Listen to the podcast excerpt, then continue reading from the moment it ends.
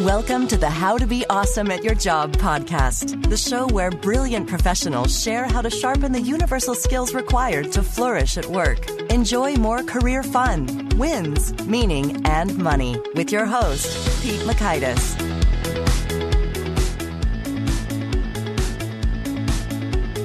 Hello, hello. Oh boy. I got a real fun interview for you. Apparently, I am a quote unquote millennial in a quote at 32 and three quarters years old. And I always kind of had a little bit of a beef about what I read and heard about us so-called millennials and, and, and what we are and are not. And I wondered, is that all real or new or someone's just trying to make some stuff up? Well, this guest here, Lee Caraher, she sets us straight and it's so handy. So you're going to learn a, a few key things that were eye openers for me, including one, just what exactly defines a millennial in terms of the age and year cutoffs and why is it that 72% of us reject that label? Secondly, uh, what is actually different about millennials versus what is just your typical intergenerational bashing that's been going on since the days of Plato? And three, how do we coordinate well to work nicely and cooperatively and optimally cross generationally? So if you want to check out the show notes, the transcript, the things mentioned here in this episode, you're going to find that over at awesomeatyourjob.com. And if you want just the takeaways faster while you're over at awesomeatyourjob.com, sign up for the Gold Nugget email list. So here is a bit about Lee. Uh, Lee Caraher started her company, Double Forte, in 2002 to work with good people doing great work for good companies. Her friends and colleagues have called her, quote, the millennial whisperer. After struggling with how to work well with millennial clients and now staffers, of which are more than half of her staff right now, and then working to figure out how to make that work, Lee has written a positive and practical book about the topic called Millennials and Management, the essential guide to making it work at work. She has served as the vice president of corporate and consumer communications at the $1.6 billion Sega of America as their youngest U.S. vice president. She has also served as executive vice president of the Weber Group and founder and president of Red Whistle Communications, both interpublic companies. Lee is active in the community and currently serves on numerous boards, a graduate of Carleton College with a degree in medieval history, which she finds useful every day. Lee lives on the peninsula with her husband, two sons, and their blind cat Al, not AI, as I soon learned. So here's Lee. Lee, thanks so much for appearing here on the How to Be Awesome at Your Job podcast. Pete, it is awesome to be with you. Thank you. Oh, lovely. Well, I, I think we're going to have so much fun here. But first of all, I'm curious to know you have a blind cat named AI. What's the backstory there? Actually, his name is Al. Oh, so. oh the, I was foiled by the capital I, lowercase l. Sorry, it's Al. His name is Al. His name, he's named after my, where my, it's actually, his name is actually Altoona Ah, which classy. my husband insists on spelling it like tuna the fish, but actually he's named after Altoona, Wisconsin, where my parents lived. Every summer, my whole family would go for the whole time. So that's who that's who Al is, and he's blind, and so my husband calls him Stevie Wonder. You know. Mm-hmm. okay. Just to be totally politically incorrect. well, I, I, assume that means Al is very talented. That's where I was going with that. Yeah, like, very. He talented. reminds me of another blind person who's very talented. he sings in his sleep, absolutely. Now you are are known as the millennial whisperer. Yes, my friends call me that, which is good. So that wasn't something that you and your branding, communication wisdom uh, dreamt up. They no intensely dislike that. I'd rather be called the millennial champion. Okay, but my friends actually started calling me millennial whisperer a few years ago. I failed epically at working with millennials, and then I worked at it to figure out what the heck to do. And then my friends started calling me and saying, you know, what does this mean? What does that mean? And I would say, this is what I think. Go ask them. Oh, you're the millennial whisperer, Lee. So then it sort of stuck. It just stuck. Uh, well, I think you teased up a little story, and I can't help I can't help but dig into it. Can you share uh-huh. with us how did things crash and burn? You started working with millennials, and what were the challenges, the problems that you saw? So, um, when I started my company in 2002, we only hired people with 10 years of experience, which almost by definition are probably 31, 32 years old at the minimum. Mm-hmm. In 2008, when everything crashed around us, it's always good to look at your business model during an economic blip of any sort to make sure because usually um, a business model that got you to a certain point where the economy your economy the big economy the regional economy changes mm-hmm. will not be the one that you should take forward and we decided to hire young people uh, people who right out of college which i had done in my past but i had not done in this company so we did and I was terrible at it. And I had been known before for recruiting and retaining people but I started recruiting and uh, hiring people 22, 23, 24 year olds. And um, I hired six within a couple of months of each other. And within three months, they were all gone. Oh, and wow. one of them could be their problem, but six of them had to be my problem. Mm-hmm. So I never had 100% failure in recruiting in a, you know, ever. And um, I started looking into it, and I found that there was such a thing called millennial. I had no idea. This group of people has a different point of view than I had, um, and how my company was operating, since we only had people who were Gen Xers or Boomers. So we did some shifting around, and based on the research I did, the interviews I did, um, we did some shifting around, and then my book came out of that, just trying to be helpful to the other people who were struggling with it. Fascinating. So this tells me from your real live lived experience says that there's something to it that these so-called millennials really mm-hmm. are we, I guess. I'm the, I give them the both, I suppose. 32 and three quarters. We uh, really are different than previous workers? And, and in what ways is that actually true?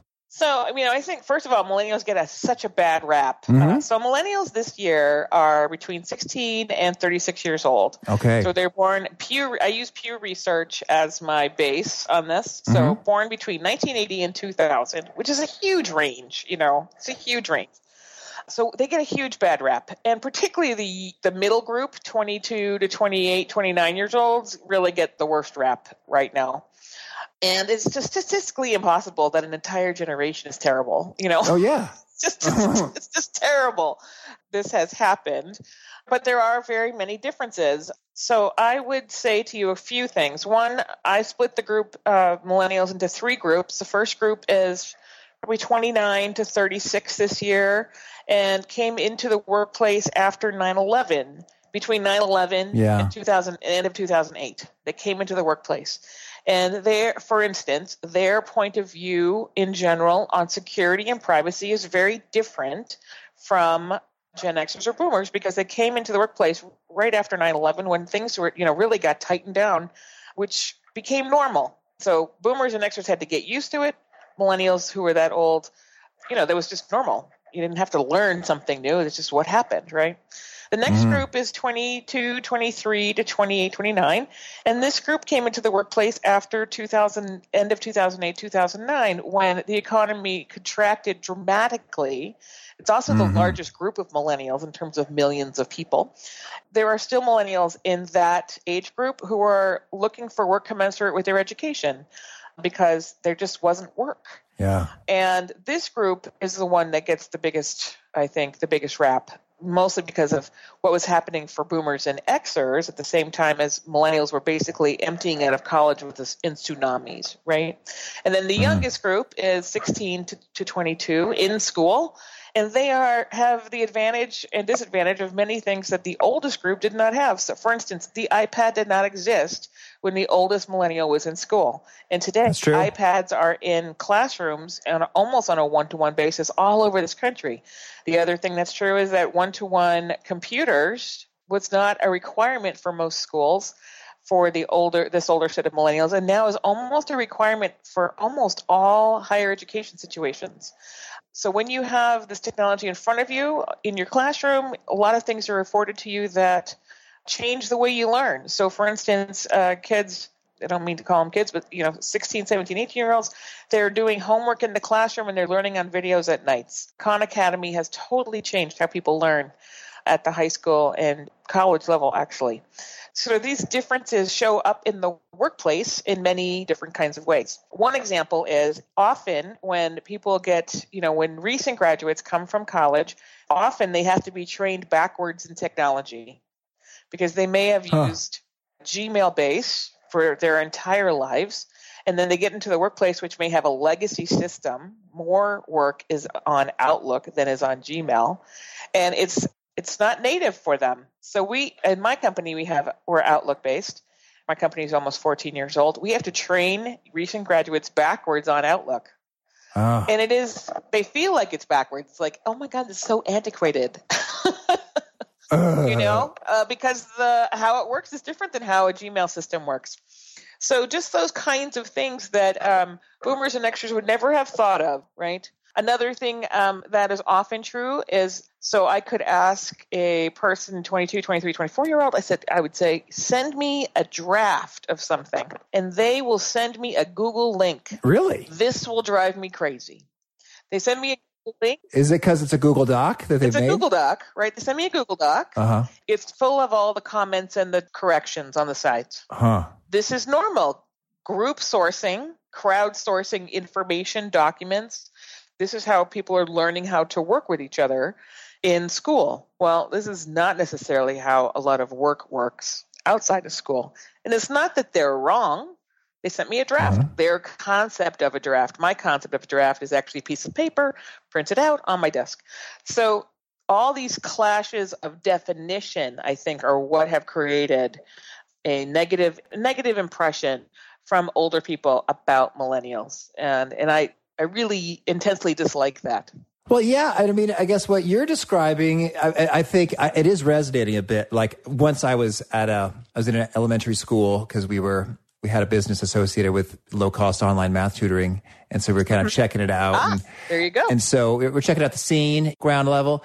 And one of the teachers said to these children, Hey, what do you do if you need help or I'm busy helping another student? And the, all the children said in unison, Khan Academy. Khan Academy. That's like, Yeah. I was like, whoa. Like that Yeah. is just their default thing they do with their learning downtime is get up on the Khan Academy. That, that was an eye opener for me. Absolutely. And, and so, but you're saying, yes, of course, peace. That, that's how it is everywhere. Well, I've met Sal Khan, and he's an amazing person, right? Mm-hmm. And and his point of view, you know, here finally, how can you teach? He started teaching math to his nephew, Mhm. But it's an amazing resource. It's different in terms of just the, how you would go. A lot of parents have a hard time with the fact that their kids are watching videos at night and doing their homework in the classroom. Like, what? This is upside down. Well, yeah, but it's working, right? So we just have a different point of view on how things. so I can tell you the millennials in my office, the younger millennials in my office, you know, they'll go look for a YouTube video before they ask how to do something. Right. And um, it might be faster if they just asked how to do something, you know, but that's their go to, that's their default. What's encouraging or heartening or edifying synonyms here Yes. is is that it's not like they're lazy, they're entitled, Absolutely they not. think everybody gets a trophy, but it's just like they have some different habits, associations, you know, comfortable grooves associated with different technologies. Yeah. I think digital native is really the term. And just so comfortable with technology. Just you know, extent there will be a time when a baby comes out of the womb with an iPhone attached to their end of their arm. It's going to happen. We're going to be there. And I don't think millennials are. I mean, I think they get a bad rap. Like I don't think they're entitled. I think they've been conditioned. I think, uh, and when I say conditioned, I mean two things. One is the average grade point average in the last 15 years. So when the oldest millennial was uh, 15 years, so 21, has risen in this country over a full point in the last Oh 15 wow. years. So, you know, a 3.5, you might get a, you can actually get a 5.0 on a 4.0 average now with extra credit and all that kind of stuff. Uh-huh. Well, that is creating a false expectation for the value of that work. And there's a lot of data on this topic and a lot of at the university level with the cost of college going up so so much sort of the value of the grade there's a lot of pressure from parents and students on teachers and graduate students who are doing grading to just instead of the B minus give the B plus. Instead of the B plus give the A minus. and over the last 15 years the whole grade point average has risen a full point. So when you get into the into the workplace your B plus work you're used to getting an A for it. And a lot of managers have to send it back and it's not quite done yet. We're almost done. What do you mean it's perfect? And there's a big dissonance that happens right out of school Mm. based on that grade point average. And there's all these things that Xers and boomers say they should know, they're supposed to know. Uh, And the should and the supposed to, as soon as you find yourself saying those words, you know, you know you're in trouble uh, because because they don't, and it's not their fault. So, you know, in your email to me, you asked for some some hard facts. Well, that is a fact. Uh, the Taking grade it. average has risen a full point in 15 years. And quick clarifier on that, if I may. So the, Sure. the grade point averages have risen. You're saying this is due to grade inflation, and I've just gotta just gotta do my diligence here. This is not because we've actually all just gotten smarter. No. Like how the ACT or SAT standardized test scores have been about the same. Down. Oh, Down. mercy. That's not good. You're learning me here. You're learning me good. So the SAT has gone through two or three iterations in that period of time as well. Mhm. The no, when so you Cal Berkeley now publishes the grade point the curve on every grade that you get in a transcript. The only reason you have Ah. to do that, the only reason you have to do that is, and they hit, you can only get a 4.0. 4.0 is the highest you can get at Cal Berkeley Right. one of the premier institutions in this country. The only reason you would possibly want to do that is if your 4.0 had to be justified. Yeah. And they were finding that some of their kids were getting X'd out because they didn't have 4.5s. Well, they weren't allowed to get a 4.5 because 4.0 was the was the top. Mhm. Harvard and Stanford have done, you know, a lot of work in this area too, bringing it back down, bringing it more realistic. The average grade given at, at Harvard University, the most common grade, not the average grade, the most common grade given at Harvard University is an A minus. Well, how is it statistically possible that Mm. everybody's above average, even on a curve is a curve, right? Yeah. So there's just a lot of inflation that goes on that when you get into the workplace, it's always been challenging being the first four years out of college. right. Learning how to be in the real world where social promotion is not the norm has always been challenging because everyone starts at the same time and maybe you don't elevate at the same time. But hmm. add on to it this great inflation, which has created the impression that my work is better than it actually is, makes it has made it even harder, and as I believe has created this impression that the boomers and Xers have about their millennial colleagues about how entitled they are and how they think their their work is so fabulous. Well, because we told them it was. We gave them an A minus instead of a B minus. We gave them. I mean, if a full point is a full point, think about that. B minus to A minus. That's a huge difference. Oh, that's good. So there's a lot going on. And then I think on the what you said about everybody gets a trophy, the rise of nobody loses soccer is like the biggest disservice I think to the human Mm. race. All right. It's Bold words. It's wonderful for preschool to second graders. Um, but really, the kids always know. My kids played soccer. Nobody wins soccer, and they uh, nobody loses soccer. They always knew the score, but the Mhm. parents were the ones. We don't keep score, you know. The problem is you get you keep going. It keeps happening, and there are a lot of awards and medals and stickers and stuff that people get just for showing up. That uh, for participation, participation awards that are meant to, you know, I think our parents really like. The kids don't like them as much, is my Huh. experience. And then I'm here on time. You hear this a lot with, why don't I get any credit for being on time? Because you're supposed to be on time. yeah. And that's not the millennials' fault. that's their parents' fault. Oh, this is. I have strong feelings about that. Can you tell? I, I hear you. Well, well, no, Lee, I really appreciate it because I think you've really you just made it real for me because I hear a lot of noise about the millennials, Ugh. and I was like, what What does that even mean? And am I one of them? And what am I supposed that? What is the implication of that? And and so I love it. You just broken it down. I was like, okay, well, check it out. But we have some different perspectives and experiences and habits and norms when it comes to the technology that we use. Okay, got it. Also, there's been a little bit of a messaging that's all over the place that you're amazing when in fact you're you're maybe a one grade level below amazing you know hey Right. you, are good you're not You're amazing but you've been told you're amazing and so you, you kind of are surprised when when you're kind of getting that feedback what are some other real real differences and and the more you've got hard facts the the more i love it Well, first, let's talk. You know, let's just define a millennial. So, like I said, it's 1980 to 2000. This is the mm-hmm. largest generation, 80 million people. Boomers, Yeah. which is 19s. Well, 64 is the youngest one, which me. This year, are 52 to 70 years old. 78 million boomers. And in the middle is the Gen Xers, about 46 million Gen Xers. So there really is a difference in the size of that Right. middle generation, Gen Xers. Gen Xers are full of single children who are latchkey kids who were uh, raised by dual income families and went home by themselves and let themselves in. Very independent, a lot of single children. Millennials, there are more siblings in the millennial generation than there are in the Gen X generation. Hmm. The other thing that's interesting about millennials is it's the most gener- uh, educated generation so far, and it hasn't even finished, right? hasn't even finished, and more by obviously by sheer number, but by percentage, more millennials have at least a bachelor's of arts degree Hmm. uh, or a bachelor of science degree, the equivalent of a bachelor's degree, than by percentage than either boomers or Xers or traditionals, which is the 70 plus group. The other thing that is interesting about this group, it's 29% of employed millennials live at home, Hmm. which is the highest percentage in over four decades.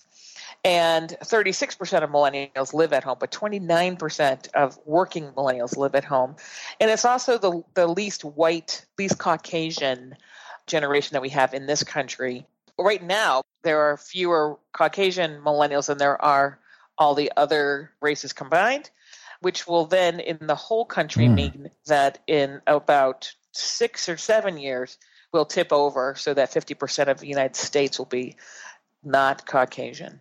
Oh, interesting. So, you know, there's a lot going on in all those numbers, right? hmm But it leads to a lot of confusion and us versus them. And us versus them is nothing new, right? Intergenerational conflict is, you know, we talk about it as if it's never happened before. How crazy is that? I start my book with a quote from Socrates, 400 I loved it. Yes. before Christ. I mean, it's a long time, right? And I have a degree of medieval history. That's a thousand years of intergenerational conflict right there. So, intergenerational conflict is not new. It's just we're dealing with it. And the other piece of that is this is the first time in American history where we've had four different generations in the workplace at the same time. So if you think about it used to be that we were very hierarchical. The boomers were a wait my turn generation. So many of us, I'm a boomer like I said, for so many of us if we just we just knew if we just waited our time our opportunity would come. Well, that is not how millennials want to live their lives, right? Technology has created a very flat world where you're one click away, one tweet away, one email away from anybody and any information. And why shouldn't that be true? Access shouldn't be true in the workplace. So where we have today is I sit next to a millennial, and behind him is an Xer, and behind her is another boomer, and but next to her is a another young millennial. Where maybe 15 years ago we would have been on different floors. We Right. might have been in different offices. You wouldn't have seen a millennial in an office. now boomers don't even take offices in lot in huge swaths of this country. Boomers don't take offices. You know, they're out in the pit, as we used to call it. Uh-huh. So a lot of norms have changed, so that we we're just much more up against it than we used to be. Well, thank you. Thank you. That Hopefully that helps. No, I appreciate it. Well, and and it makes it it makes it all the more real, and it, it's like you're setting me straight, which is nice because I mean, I've this has happened before. Like I've gotten sucked into like a an hour plus of of online reading about generational stuff, and I'm I'm just thinking, yeah, I don't know if I really buy if any of that is for real. And so I, I love how you bring in the research and the experience to to kind of separate myth from fact. So so now let's talk a little bit about some myths. What are some things people say about those millennials that strike you as just rubbish and and that need to be rejected? I think the entitled thing is totally BS. Mm-hmm. Like I said, it's they're not you know, an entire generation can't be entitled. Right. Statistically impossible. It's how they grew up. It's conditioning. I think the you know the other a myth that comes up a lot is expect rewards and promotions just for showing up, and I think that is more true. And we can break that expectation really early on if we're just direct Right. another uh, myth that comes up all the time and the millennials are lazy and they don't work hard and i think that's total bs i think that millennials work very differently than their older colleagues and we un- need to understand that and i'll give an example Please. of that i was walking a hall with uh, a client who a little older than myself and he's you know walked by this person and this person had three or four screens up a phone an ipad and two computer screens.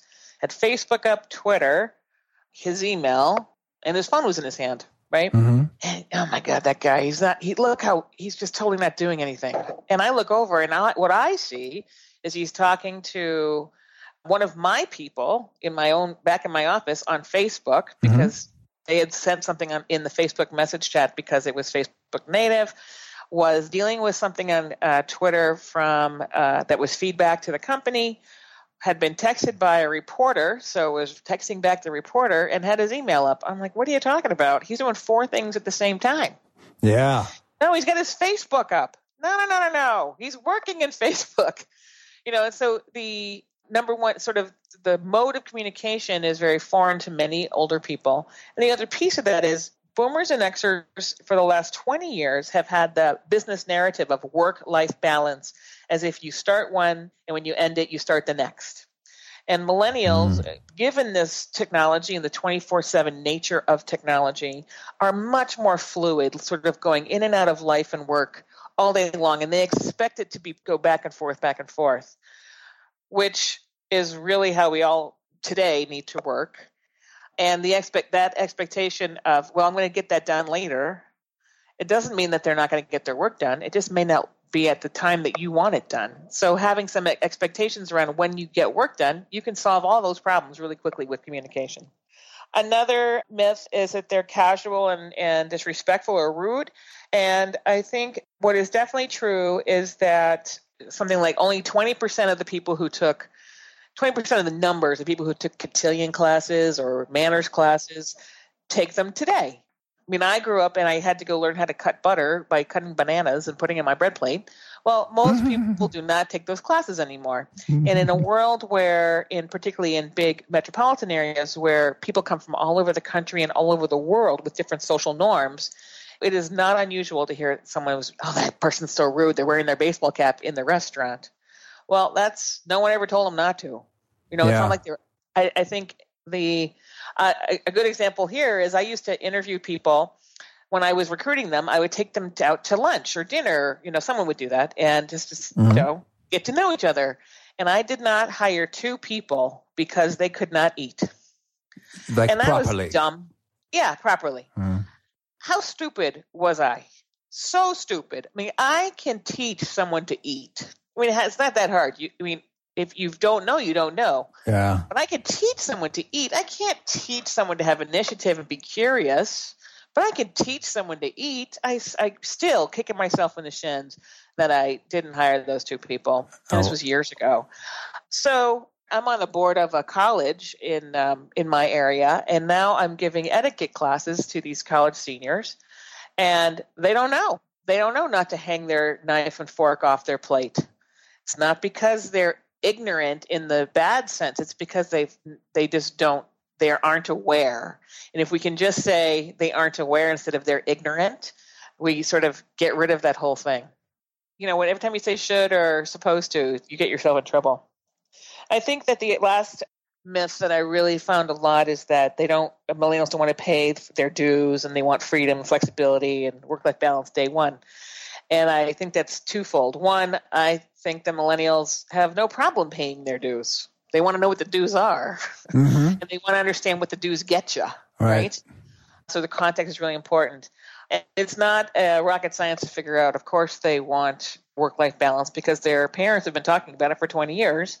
And so, of course, they should have it because their parents have been working really hard for it. I find that the working women who are older have the hardest time with this one because really working women who are 55 or older are the ones who put this on the map, work life balance. I just, you know, I'm not very popular when I say this, but I say you got to get over it. The point of being a pioneer is to make it better for the people behind you. hmm Difference is they're sitting right with us, right? There's no time between us. Right. so I think that's a split myth. I think that's a split myth. I, I, that is a nice reframe there. It's But like, both of the negative ones are wrong. Mm-hmm. Mm-hmm. Anyway, Well, so well that's handy. So so understanding established. We got the, what's what's true, what's myth. Wh- wh- where's their hard data? That's good. So So then, where does that leave us in terms of some prescriptive advice, some do's or don'ts? You know, what are some of the the top things that millennials should do to, you might say, quote unquote, fix you know what yep. is wrong or perceived to be wrong, as well as kind of build off some some strength to really dazzle. I think a couple of things. One, millennials will show up in the workplace and you will see inefficiency everywhere that you can fix. You will. Day mm-hmm. one, you're going to see something you can fix. My recommendation to you is try not to fix it day one.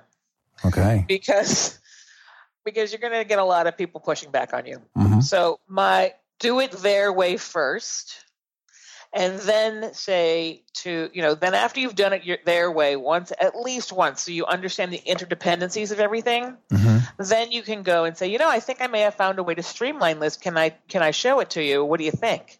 Because if you just go in and say oh that's stupid. I could have done that. You know you could cut off an hour here because you probably can right? Mm-hmm.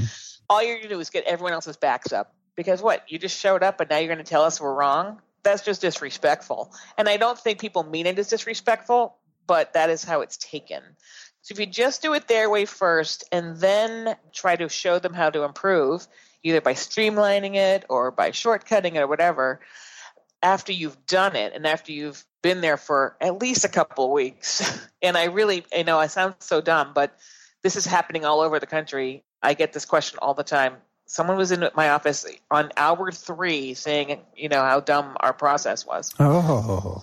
So, you know, just do it their way first. The other piece is one of the first questions that a lot of millennials ask is who's going to be my mentor? Okay. And I'm a huge proponent of this for bo- and mutual mentorship. And if you are going to have a mentor in your company or your manager, the first thing I'd like millennials to do is ask the person, what do they read every day?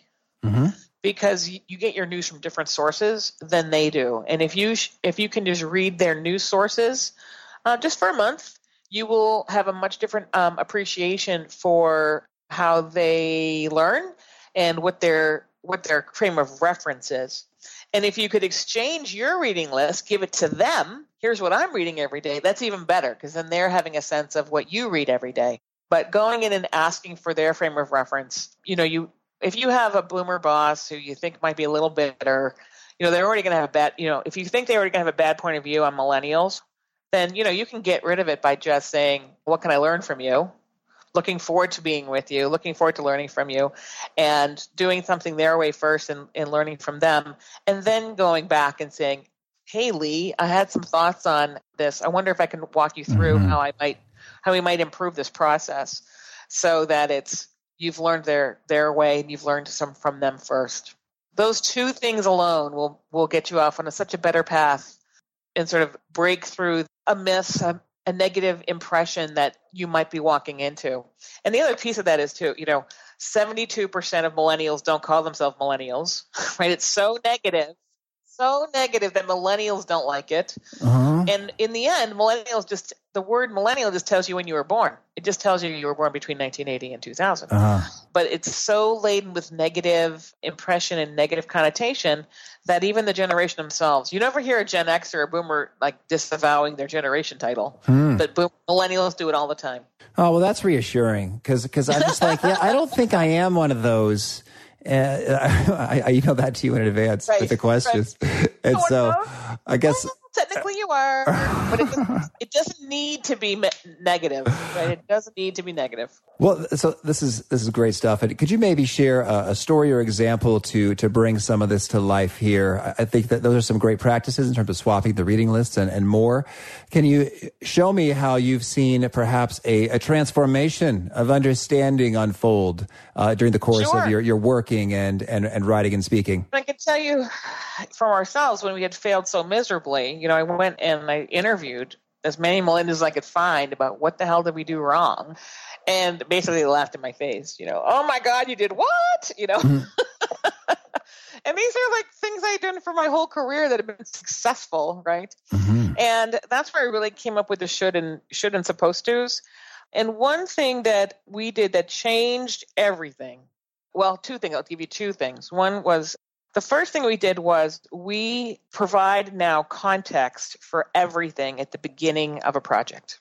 Context. Context. So what is the what is this project? Who is working on this project?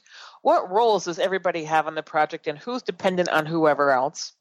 And it, when the team gets done with the project, where does that go and what impact will it have on the whole company?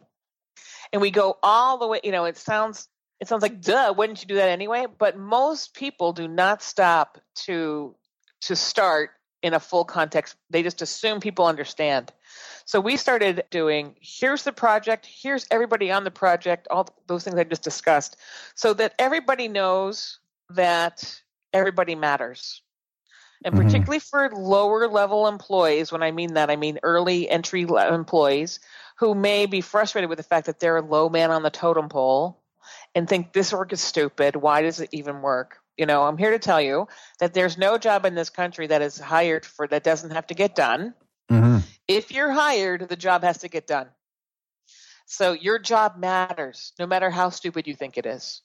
And once you understand who's relying on you to get your job done, that just improves performance dramatically. Mm-hmm. Number one. Number two, understanding um, how we all interact together and how you could might help millennials i find are a huge helping generation. A lot of people say they're the me generation. My experience is the weird the we generation. And how you give feedback to a millennial in terms of if they fall down on the job if they don't do a good job the fastest way i know to make that never happen again is to say hey pete you really didn't do a great job. And you know the impact was that you really let the team down. Mm and the rest of the team had to pull your weight. And I will never have to say that to you again, Pete, because the team is so important. Millennials are very team oriented. They're very leadership oriented. They sort of leadership is very fluid to them. They could lead from any place in the boat. They don't have to be the coxswain to lead, right? And it's cr- bone crushing when they realize they've let the team down. I hear it doesn't you. work so well with Xers. Xers uh-huh. are, you know, more independent, but millennials that really snapped over for me when I was like, I said to somebody, "You're really not living up to your potential. I mean, you're such great potential." And this woman, I don't really care what you think, Lee. Really? and I was like, "Wow! I've never had someone work for me who didn't care what I thought." wow! And so I think she was an extreme example. And I said, "But you let everybody down. Look at this. They're all working their butts off because you." Let them down. She burst into tears. Oh like man. She went, she went from I don't care what you think, Lee, to bursting into tears. When I flipped the context of what I was talking about, my opinion about her work, to the impact of her work on everybody else. If you had told me earlier in my career that I was living up to my potential, I would have burst into tears, mm. right? so, and I think those are generalizations that I have seen and you know, I don't know how to quantify that, but I can tell you that I challenge everybody to try that and see if it doesn't work for them. oh, that's powerful. Thank you. And we start doing those two things. Every, every, and I tell you, we track our time in my company. And so when we started doing those two things, making sure we were giving feedback so that people understood that their impact on everybody else and then contextualizing everything. Here's why we're doing it, here's who's who, and all that kind of stuff. We found that we were wasting at least per person one or two hours less per week because there weren't as many questions. There wasn't much grinding going on, like, what am I doing this for? And although it takes time at the beginning of a project to do this, it saves time in the end. And how did you measure the wasted time? So we track our time. We have to track time that is we bill our clients and then unbillable time okay. and our unbillable time went down once we made this a practice. Oh that's great. Lovely. Okay well any other things you want to make sure you articulate before we shift gears into the fast faves? Sure. I think um, you know i'm really optimistic about the world because of millennials. So this generation is going to crack a lot of nuts that uh, we've been toiling on or avoiding or kicking the can down the field and if we can just appreciate that they have a lot to offer. I think boomers who are often bitter about the fact that they're still working will be uh, much more able to accept and allow them to thrive. Beautiful. Thank you. Well, could you start us off by sharing a favorite quote, something that you found inspiring? I find many, I'm a big quote person and my Twitter feed's full of quotes. Right now, because I have something going on, focus is my friend is my favorite quote right this second. Ah, agreed. Keeps me going. And how about a favorite book? My favorite book, I have many favorite books. Frankly, I read a lot. I think leaders read a lot. One of the seminal books is Primal Primal Leadership which is just fantastic in terms of understanding your style of leadership and when to deploy different ways. Oh, thank you.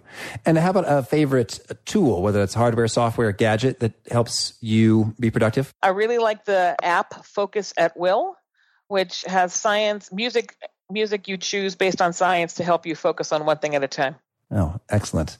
And how about a, a favorite habit or personal practice of yours that's boosted your effectiveness? Move every day move every day. Just like walking or just any kind of walking. Sort of move. I have a movable desk goes up and down. I'm sort of moving. You know, if I I find that if I'm sitting too much, my brain goes to mush. But when I'm moving around, my brain is active and I can be much more productive. Excellent.